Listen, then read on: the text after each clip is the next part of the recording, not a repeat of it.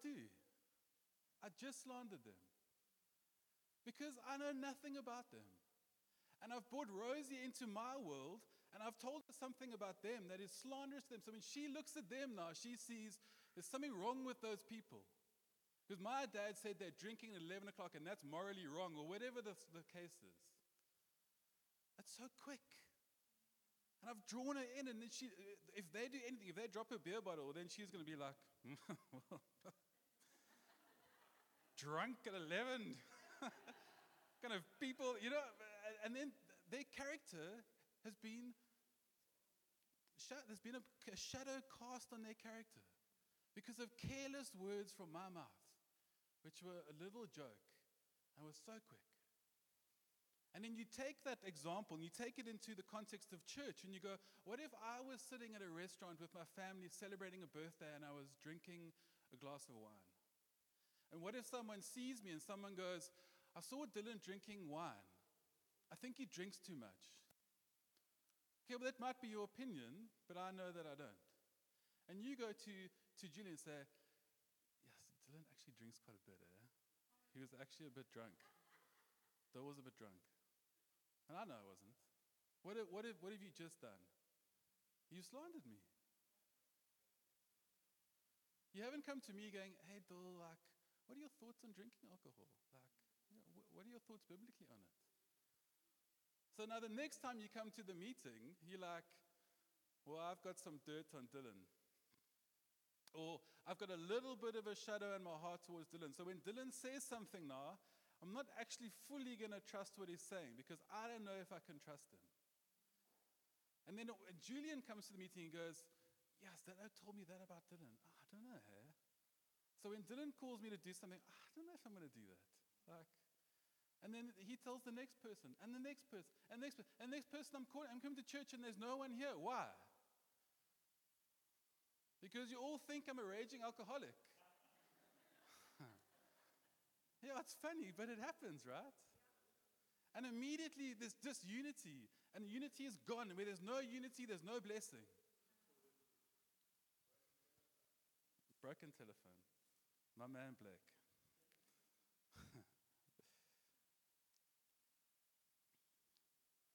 Guys, we need to be slow to speak and quick to listen. This is a fundamental of the faith. This is I'm teaching you a fundamental of the faith and of church. Because then you need to ask yourself, why, why are we doing these things if we are? Are we doing them to elevate ourselves? To make ourselves feel better by putting someone else down? Is there a weakness inside of us, a brokenness inside of us that's causing us to do this? And I've only just spoken about slander.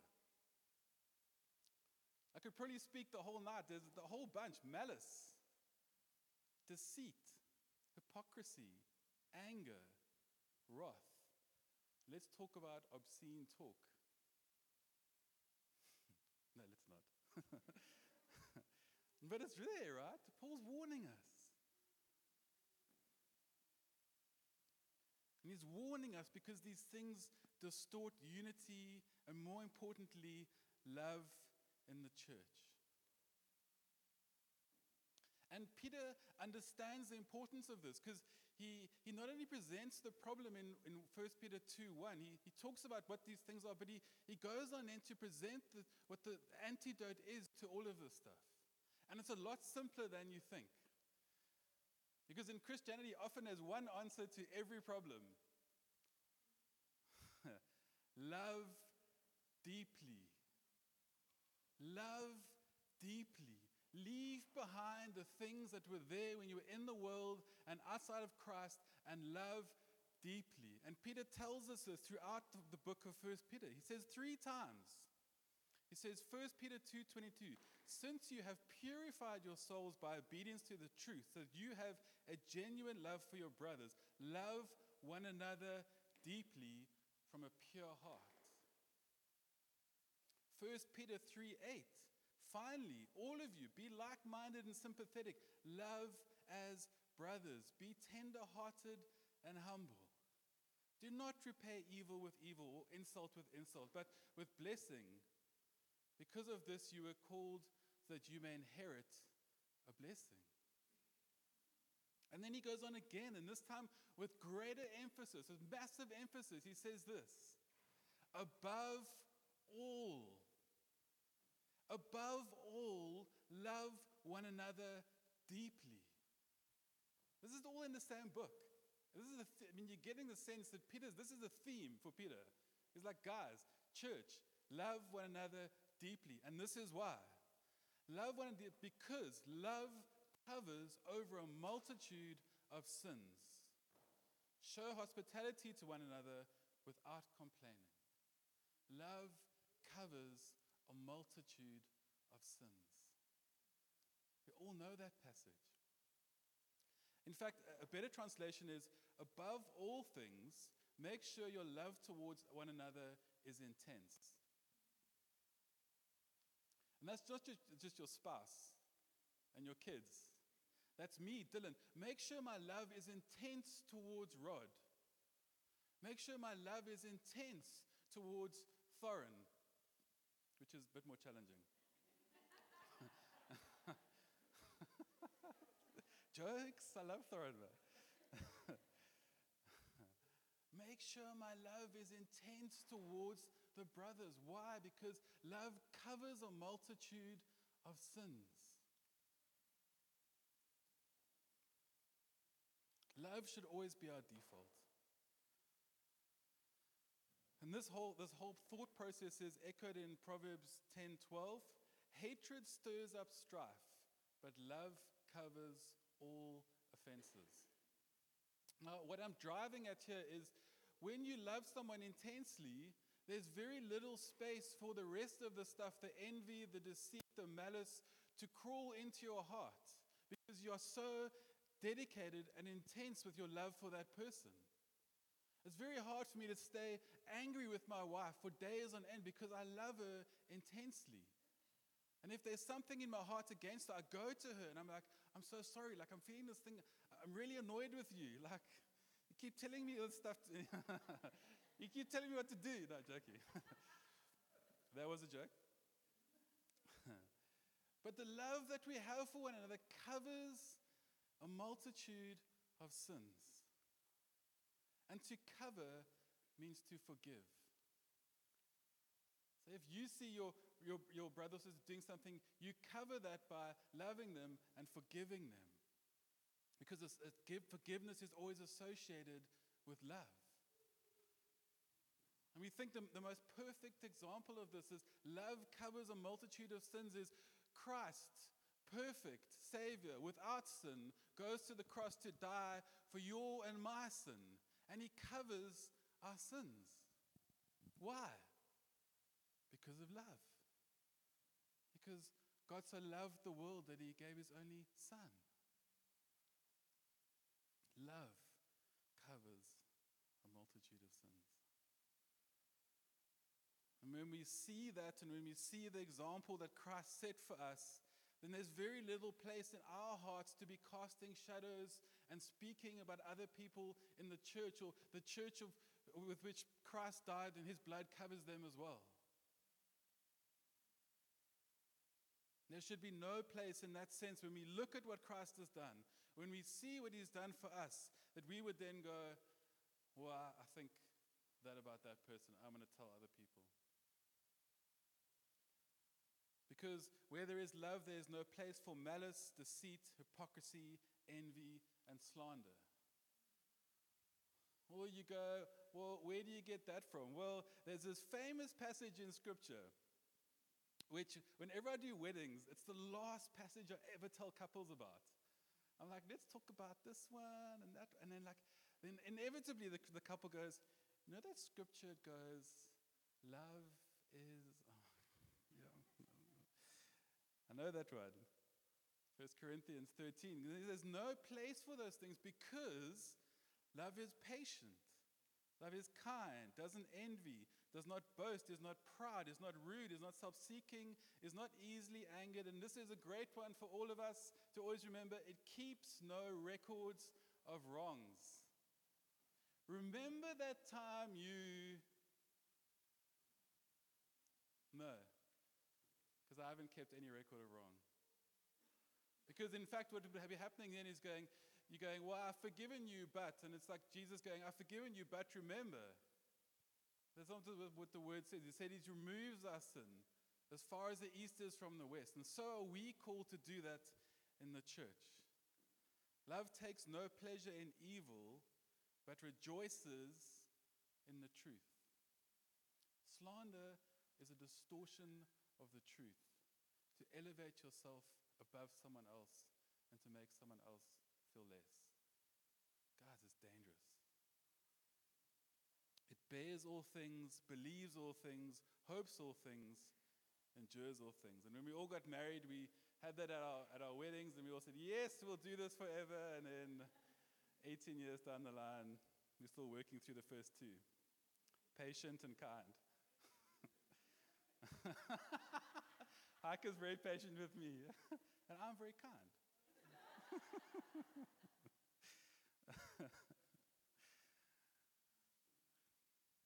My question is this, and uh, this is a hard question, and this is this is, it is quite a sobering preach. I get that. It's not. But if you find yourself where you are constantly uh, your heart is against or turning against people, or you casting doubts on people, or leading people astray with regards to what you're saying, are you in the love of Christ? Or do you understand the love of Christ? Because Psalm fifteen says this, Lord, who may dwell in your sacred tent? Who may live on your holy mountain? The one whose walk is blameless, who does what is righteous, who speaks the truth from their heart, whose tongue utters no slander, who does no wrong to a neighbor and casts no slur on others. Casts no slur on others. Like when that taxi driver cut you off yesterday. I love him, Jesus. Thank you, God, that you died for his sins. Praise your name, Jesus, that that man would find salvation, Father God. I'm joking, but I'm not joking. Well, First Corinthians thirteen, if I speak in the tongues of men or of angels, but have not love, I'm only a ringing gong and a clanging cymbal. If I have a gift of prophecy and can fathom all mysteries and all knowledge, and if I have absolute faith so as to move a mountain, but I have not love, not I have nothing, I am nothing. If I give all I possess to the poor and exult in the suffering of my body, but have not love, I gain nothing. Luke seven forty-seven, it's one of my favorite scriptures. It says this, therefore I tell you, her sins, which are many, are forgiven, for she loved much. But he is forgiven little who loves little.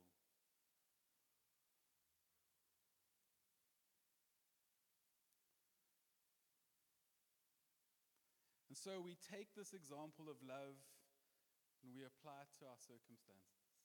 We apply it to our relationships in the church. This this love where there's no place for anything else, any other deceit or anything else is no, has no place in our heart because of our intense love for one another. By this you will know, they will know that you are my disciples, by your love for one another.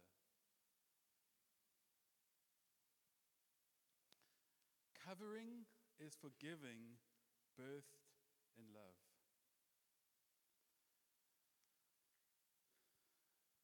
And then I, when I was preparing this, I thought of, you know, what does that mean? Like forgiving. Like, oh, yes, I'll cover you. I'll forgive you your sin. Okay. I'll forgive you this time. That's my favorite. This time, bro, but next time. And then Jesus comes along. And this is interesting because then Peter comes to Jesus and he says, how many times must I forgive my brother? Not how many times should I forgive the random? My brother who sins against me, up to seven times. It's pretty generous. If I sin seven times in my home, Haka forgives me. But I tell you, not just seven, but seventy-seven times seven in one day, which means just keep on forgiving. And then the inevitable answer is, well, then I'm going to get hurt. If I keep forgiving someone, he keeps hurting me. Because you're telling me to cover, love covers a multitude of sins. So I must keep forgiving them and then I'm going to get hurt. Well, yes, you might.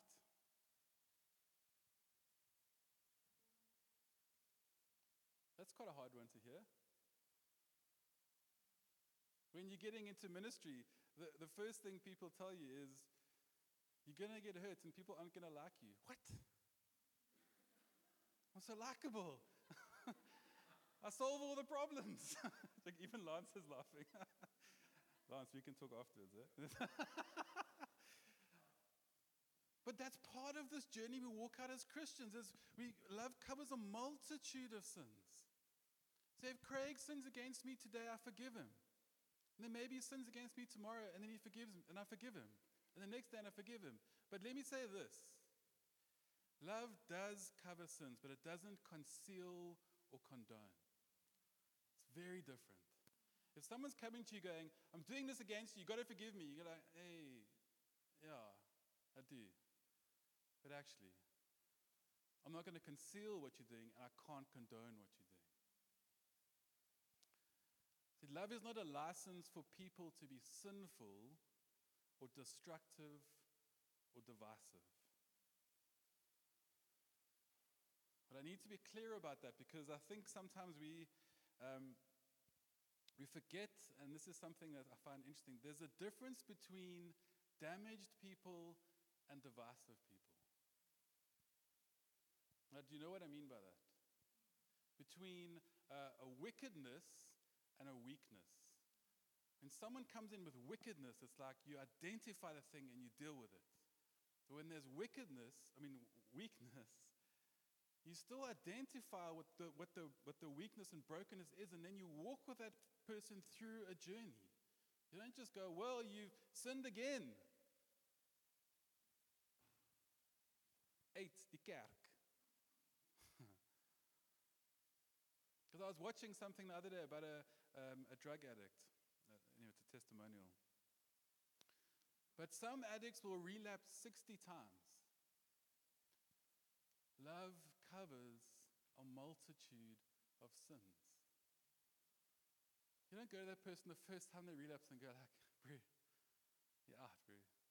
Don't come back to the church. What is this difference with um, damaged people and divisive people? We need to know the difference, and we need to be able to discern between the difference when people come into the church. Because damaged people do come into the church. Do we know that? Martin Luther said the church is more like a hospital than anything else, right? And it's it's designed in a sense to be that way. Church attracts broken people because Jesus attracted broken people. Who were the people that weren't attracted to him? The people who thought they had it all figured out. They didn't want to be anywhere near him, but the people who knew they needed him. Jesus says this, it is not the healthy who need a doctor, but the sick. I've come not to call the righteous, but sinners. Guys, as a church, we can't be always going, only Christians can come in who look like me. And then we'll all worship and we'll have an awesome word and it'll be great. But the sinners, no. Guys are too broken.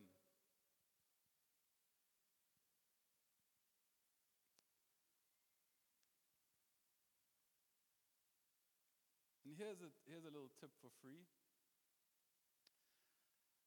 Church will attract hurt people, and uh, hurt people tend to hurt people.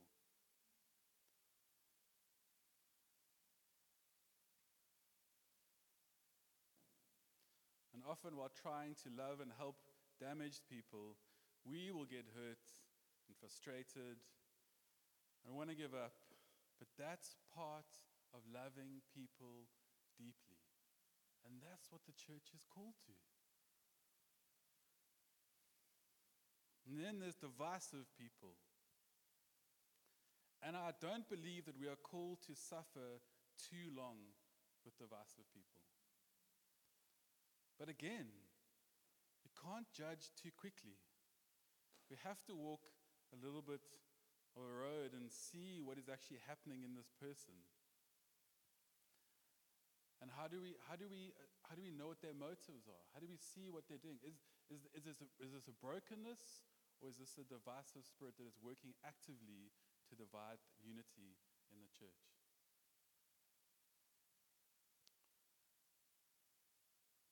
Titus three ten says this. As for a person who stirs up division, after warning him once and then twice, have nothing more to do with him, knowing that such a person is warped and sinful, and he is self-condemned.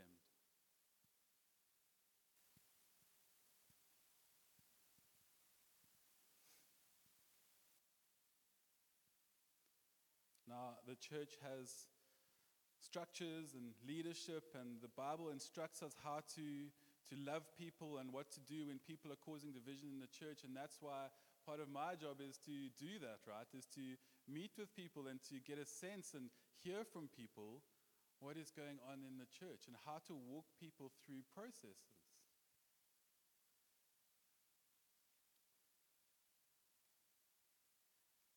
And let me say this, and it's quite naughty, but I'll say it.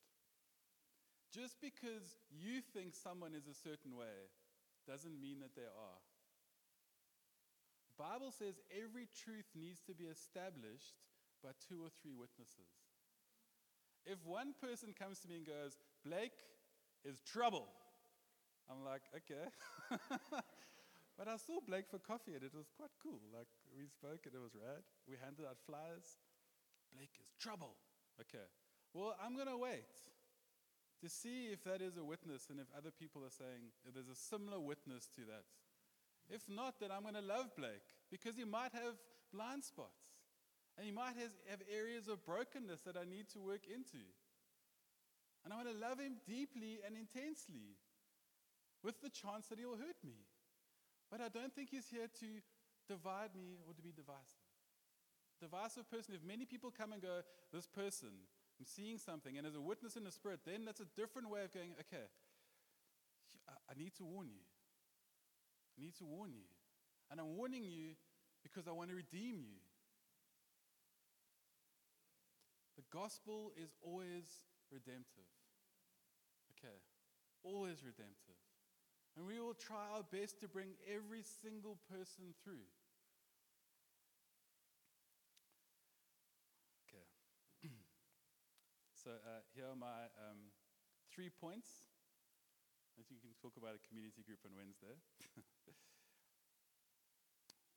So in just in closing, three points. Leave behind slander, envy, and malice. Love each other deeply. And love covers, but does not, does not conceal or condone. And for this church to work, we need to be maturing, as I said last week, as believers and growing up in the things of Christ, and also loving each other deeply and believing the best about each other and keeping no record of wrong so that there's unity in this fellowship and in this body.